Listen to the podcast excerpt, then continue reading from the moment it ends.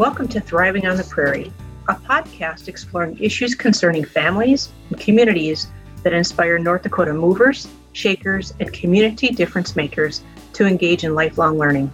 I'm Jody Bruns, Leadership and Civic Engagement Specialist with NDSU Extension.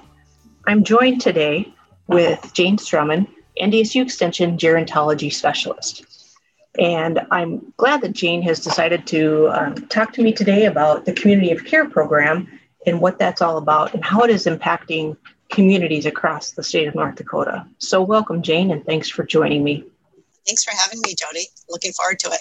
So, I started working with um, with Jane and, and her team, who works on community of care, um, to facilitate some meetings, thinking about um, making this opportunity available to other communities. And so I think it's important that we share exactly what is this program, Community of Care, and what's happening with communities that are embracing this particular program.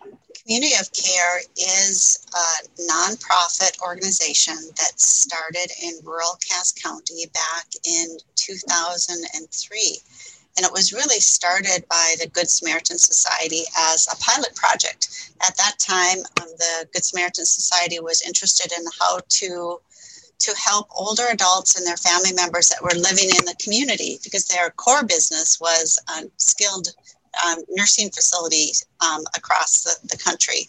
And so they wanted to do a pilot and they chose um, Arthur kind of as the the, the foundation or area to do this project because that was where the company was founded. And uh, so we, we, we, had some seed money from the uh, Good Samaritan Society, and that at that time also a grant from the Olmstead Commission um, to look at how do we start addressing the needs of older adults that live in a rural community. And so it really started as a pilot project and uh, just engaging um, members of the community uh, and talking about what's going on in rural Cass County. There's a lot of rural communities, small little towns that comprise kind of the geographic area. And so it began as a conversation, inviting people to be part of some meetings and tried to get uh, representatives from all of the different geographic areas and communities, as well as uh, making sure we had, you know, business and the um, commerce uh, education, faith communities, healthcare, social services, government, whether it was uh, the city or county. Um, we had some legislators, invited people together, and we, we learned about what was going on in our state, what were some of the challenges, and then we started doing some discussion and needs assessment around what are the needs in this particular area, rural Cass County. And so that's that was kind of how it first started. So what were you hearing from people? I assume that there were older adults who were part of this planning process and when they came to the meeting and said, "We think we want to be part of this and our community needs this." Why? What what were you hearing at that time? Well, when we, we did an, an, a kind of a needs assessment, we went through a, a fairly um, structured process to to identify the needs, and there were a lot. There were a lot of needs identified, but the ones that really rose to the, the top of the list was the need for a volunteer program that could do uh, provide a lot of different services for older adults. But the biggest area was around transportation. Rural Cass County had you know some some services in the county, you know a dentist, a part-time clinic, those types of things. But for uh, a big portion of uh, the folks living here, they needed to travel to the, the Fargo Moorhead area uh, for services. And so that became a the, kind of the top need as, as well. Uh, there was a need also for just information. How do people find out about services? Right? You know, because it's not something that you just know, or, or often you you're really not interested until maybe a crisis occurs and all of a sudden where do i get this? Is you know you don't even know what questions to ask. So they talked about you know let's let's develop some kind of a resource center where there's staff that can help people that would be local where people could go. So those are some of the first things that we started with is developing a volunteer program and uh, developing a, a, resource center staffed by a social worker uh, care coordinator that could help people with whatever it was that they needed help with, not being constrained by any kind of government funding that says you can only serve people of this age or you can only do um, you know your program area is only this kind of narrow window. We were we had great flexibility in how we were able to serve people. So i think it's interesting. I read a statistic this morning said between 2010 and 2025 the number of adults ages 65 and older in north dakota is expected to grow by 52% in 1980 older adults were 12% of the population. By 2025, they're expected to be 18% of the state's population. So, older adults continue to be an economic driver in our rural communities. Um, and I think this program is one way to make sure that our older adults can remain as um, active citizens in our communities all over the state. Absolutely. Um, you know, our older adults, um, you know, we have a higher percentage of older adults living in our rural counties than we do our, our metro areas. And we know that older adults really contribute to to their community in, in great ways, um, in addition to just the economy and financially, but they are also great volunteers. And I'll just give you an example. Community of Care has a volunteer program, and the majority of their volunteers are older adults. They're retired and they're stepping up to fill a need in the community, and it's it's really a win-win situation. And you know, it, they're a key element of success for community of care because they're supporting it in so many ways, and uh, to be able to help our older adults feel like their community is a good place for them to retire and continue to live as they age is, uh, I think, really important work. I read also today that some North Dakota older adults far exceed the national average in volunteering in communities. Well, statewide, 41% of older adults volunteered in 2017 compared to the national average of 29.5%. That, I mean, that's amazing that people continue to see value in helping neighbors and helping each other, and um, just the value of prolonging people's stay in their community and, and how important that is. I think that's that really says a lot about the integrity of our communities and the people who live there.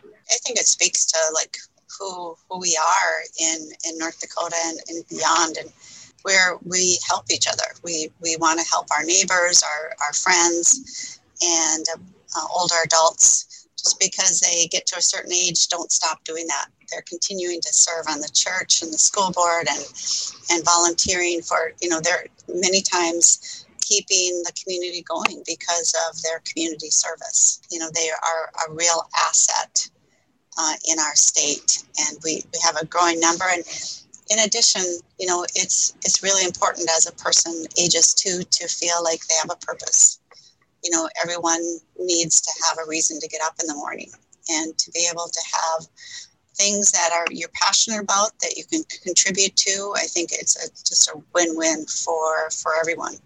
So the expansion of this program, I think, is pretty important. So it's obviously been very successful in Cass County, yes. and and now um, there was some funding through the legislature to help um, try a pilot project in a couple of other communities and those communities have been identified in Ransom County and Morton County. And so, as we have been working to facilitate some meetings and um, find out some interest, clearly these communities are very interested.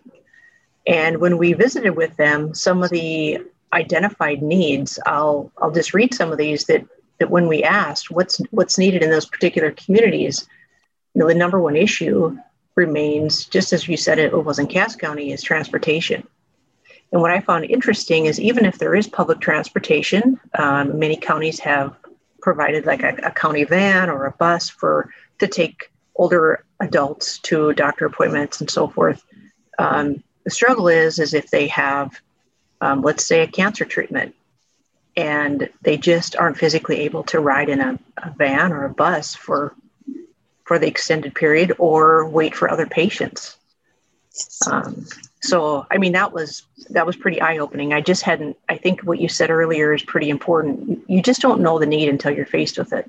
You know, fortunate to have some transportation services, but what we hear so often from people, and not not just in rural Cass, but uh, you know across the state and all rural areas uh, have issues with limited transportation options for them to access services. And I think when you have a, a fixed schedule or a fixed route, it becomes really challenging for older adults who have very specific transportation needs to really get their, their needs met.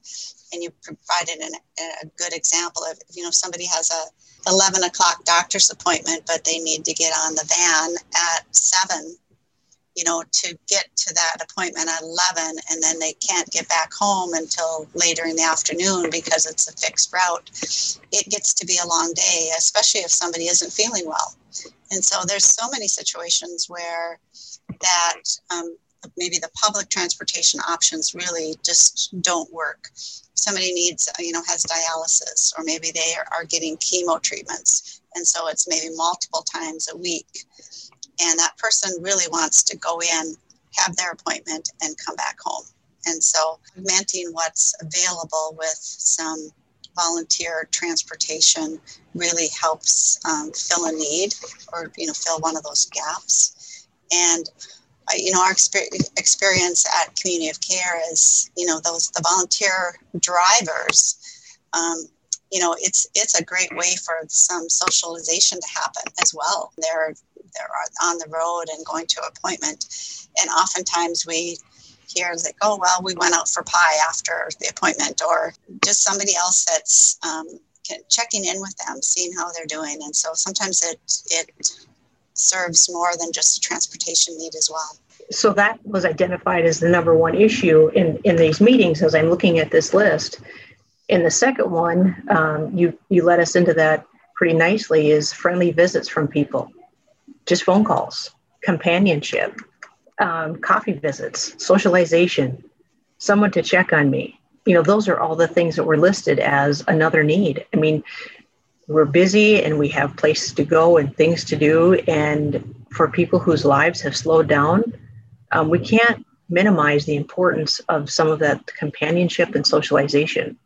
Absolutely. And I think this last year has just really highlighted that with the pandemic and many older adults feeling more isolated from friends and family and getting out to you know different functions and just seeing people and being engaged with the community and so it's something that we we live in small i live in a small community and you know we we reach out to people you know we're friends with people but maybe see them at church or the grocery store the cafe those types of things but it's something that can easily be enhanced in our rural communities by a program like Community of Care.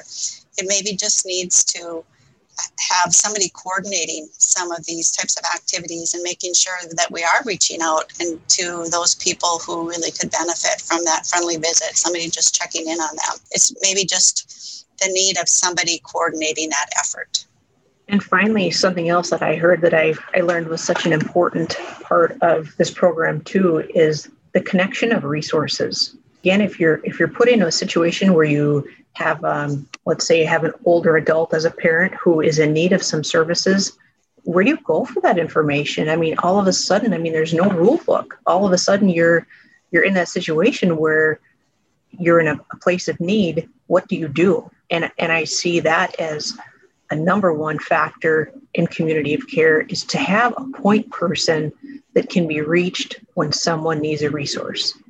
Absolutely. I think community of care has been around long enough now that they're they're a known resource in the community. And if somebody has a question, so maybe there's a new need in a family, somebody's needing some in-home help or some kind of service, they know that they can call community of care, they can set up appointment, they can go in, meet with staff, and they can sit down with them or talk to them and tell them about these are the types of resources that are available to help your loved one or help you if it's for the, the person themselves. And so it, it it's such a need because uh, people don't seek out these services until there's a real need.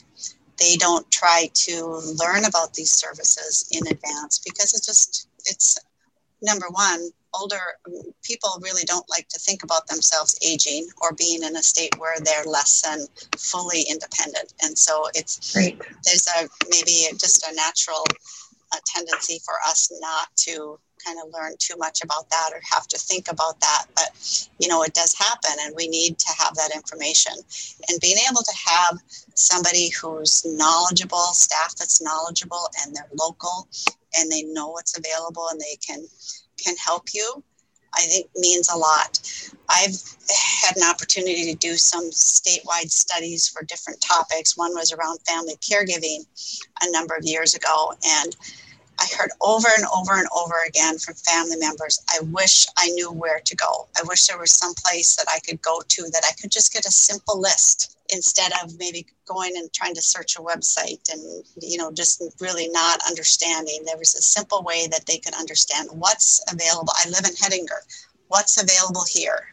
You know I, it doesn't do me any good to research and find something that's only available in grand forks. So it has been a real stressful um, time for family members when they're needing to find services or some type of help in more an emergency situation too and they don't really they don't know where to turn and sometimes they don't know what questions to ask and so just having a local resource available has been a, just a, a great asset so just so people are clear, um, again, we're visiting today, and um, I'm joined with Jane Strommen, the Ex- NDSU Extension Gerontology Specialist, and we're talking about the Community of Care program.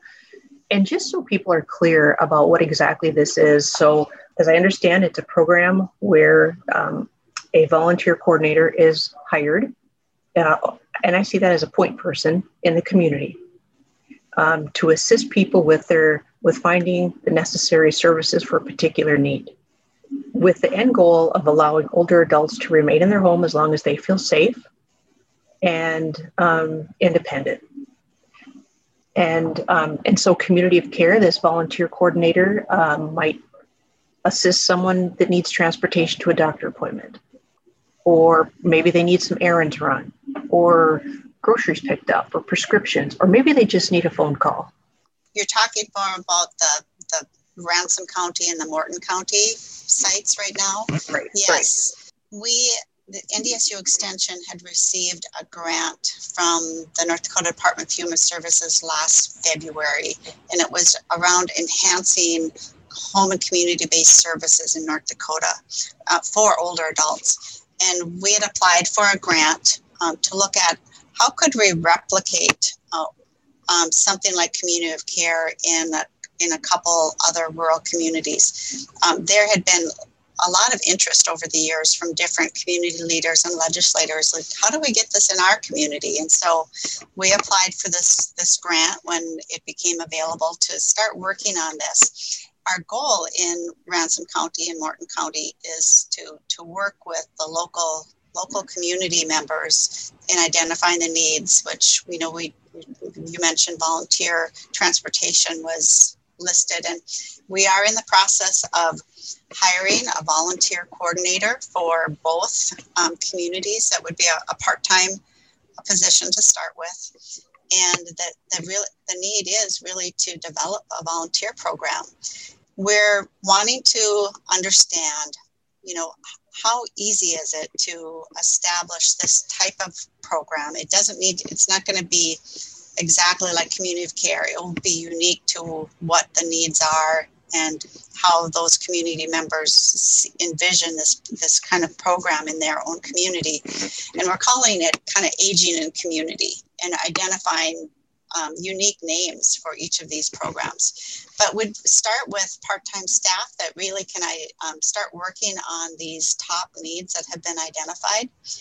And what we're hoping to do is use the, the resources uh, that we have within the, the staff of community of care now in rural Cass And in, in Ransom County, there's another program called the HEART program that provide similar type of services. And we're really looking to them to help these, um, like in Ransom County, to help develop a volunteer program.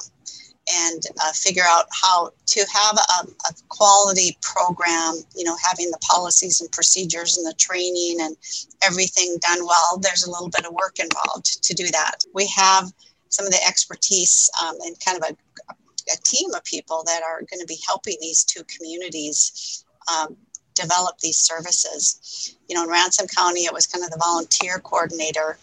Um, in Morton County, they, they talked about the volunteer coordinator, but also somebody that would could really be maybe help develop a resource center.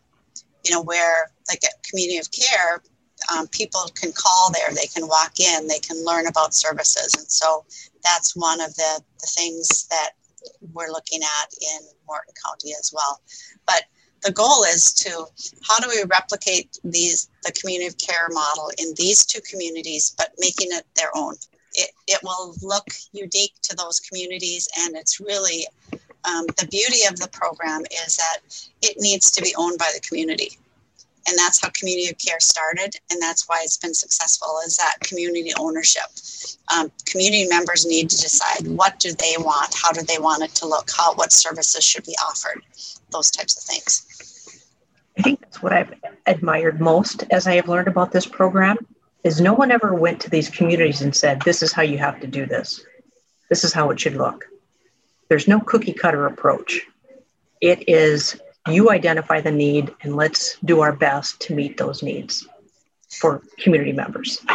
Absolutely. You know, when Community of Care started in rural Cass County, it was really kind of blank, blank piece of paper. And we brought people together and we talked about, yes, there, there are many needs. These are the ones that we want to start with. And we started, we just started offering those services. And within um, uh, two or three years, the steering committee members were saying, "This, our, our funding, our grant funding, was going to be coming to an end," and they said, "We need to figure out how this continues because we don't want this program to end." And that is when Community of Care um, started the process of incorporating and getting its articles of incorporation in place, its initial board of directors, and getting its 501c3 status, and figuring out how how can we sustain this financially and otherwise. It would not have happened had it not been for the engagement and the passion of local community members. So, who are some of the organizations that, that you have partnered with to make this such a successful program? Because um, you know, obviously you're the point person at NDSU Extension, but rarely do we ever do any of these programs alone. It's always about a partnership. So, who are some of the partners um, in this that makes it so successful? Uh, absolutely. You know, we're working with uh, the community of care staff. You know, obviously, and um, Myrna Hanson is their executive director, and she is just as passionate. I know their board of directors, um, they, they feel passionate about helping other communities as well to figure out how they can have a program like this, um, bringing more resources for older adults. And so she's been a, a key partner. We've also been working with um, Quality Health Associates. Um, Jamie Stagg is our uh, local person who is um, really been um, instrumental and interested in figuring out how how their organization can be helpful as well. And uh, locally, you know, we depend on our local extension family and community wellness agents. And so our agent in Ransom County, Deb Lee, and our agent in Morton County, Vanessa Hoynes, have been that local um, liaison, the local point person. They know the communities, they're well respected. They know which community members to, uh, to engage in these conversations as we begin the work in both, both of those counties. And so those are some of the partners that we, and of course, other resources that, you know, like yourself, Jody, helping with meetings and facilitating some different planning processes um, have all been really critical for the project to be successful. I find it interesting. There's such a diverse group of people on with each community. You know, maybe it's clergy in one and um, a clergy member and just volunteers from the senior center um, who help with um, meals. And maybe it's county health and other volunteers who have joined our calls who just deeply care about what's happening in their community, as well as um, you know, really concerned about the safety of older adults in their community and wanting them to to stay in their home as long as they feel safe to do so.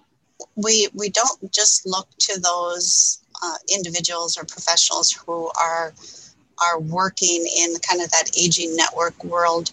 We're looking beyond that. Who represents the community, and do they have a concern or vested interest in keeping their older adults uh, in their community and safe and healthy? And so we do have different uh, different community members that are are coming to our meetings and wanting to be part of this work. And I've been just really pleased with both communities um, that. Uh, you know, people are good. They, they love their community and they want to help. And even in the midst of a pandemic, people are willing to give up their time and, and come to meetings. And this is this is good. This is good. This would be good for our community. Let's figure out how we can do it. So, all right, Jane. So if if people listening to this want this particular program in their community or need more information, should they reach out to you? Yes, absolutely. I'd be glad to uh, talk about what we're doing with this Aging and Community Project and uh, to give an update and share what I know and what's going on. And so I'd be happy to talk with anyone who wants more information. Right, great. So um, people can contact our local extension agent for um, more information and connect you with Jane, or you can go ahead and reach Jane via email. Um, and Jane, do you want to share your email address? Yes, it's jane.strommen at ndsu.edu. All right. Thanks, Jane. Yes, absolutely. Um, and we appreciate everyone joining us today. Thanks for listening to Thriving on the Prairie. To subscribe to the podcast and access a full transcript and resource links from this episode, visit ag.ndsu.edu slash thriving on the prairie. You can find more resources for families and communities at ndsu.edu extension. This has been a production of NDSU Extension, extending knowledge changing lives. Thanks for joining us today.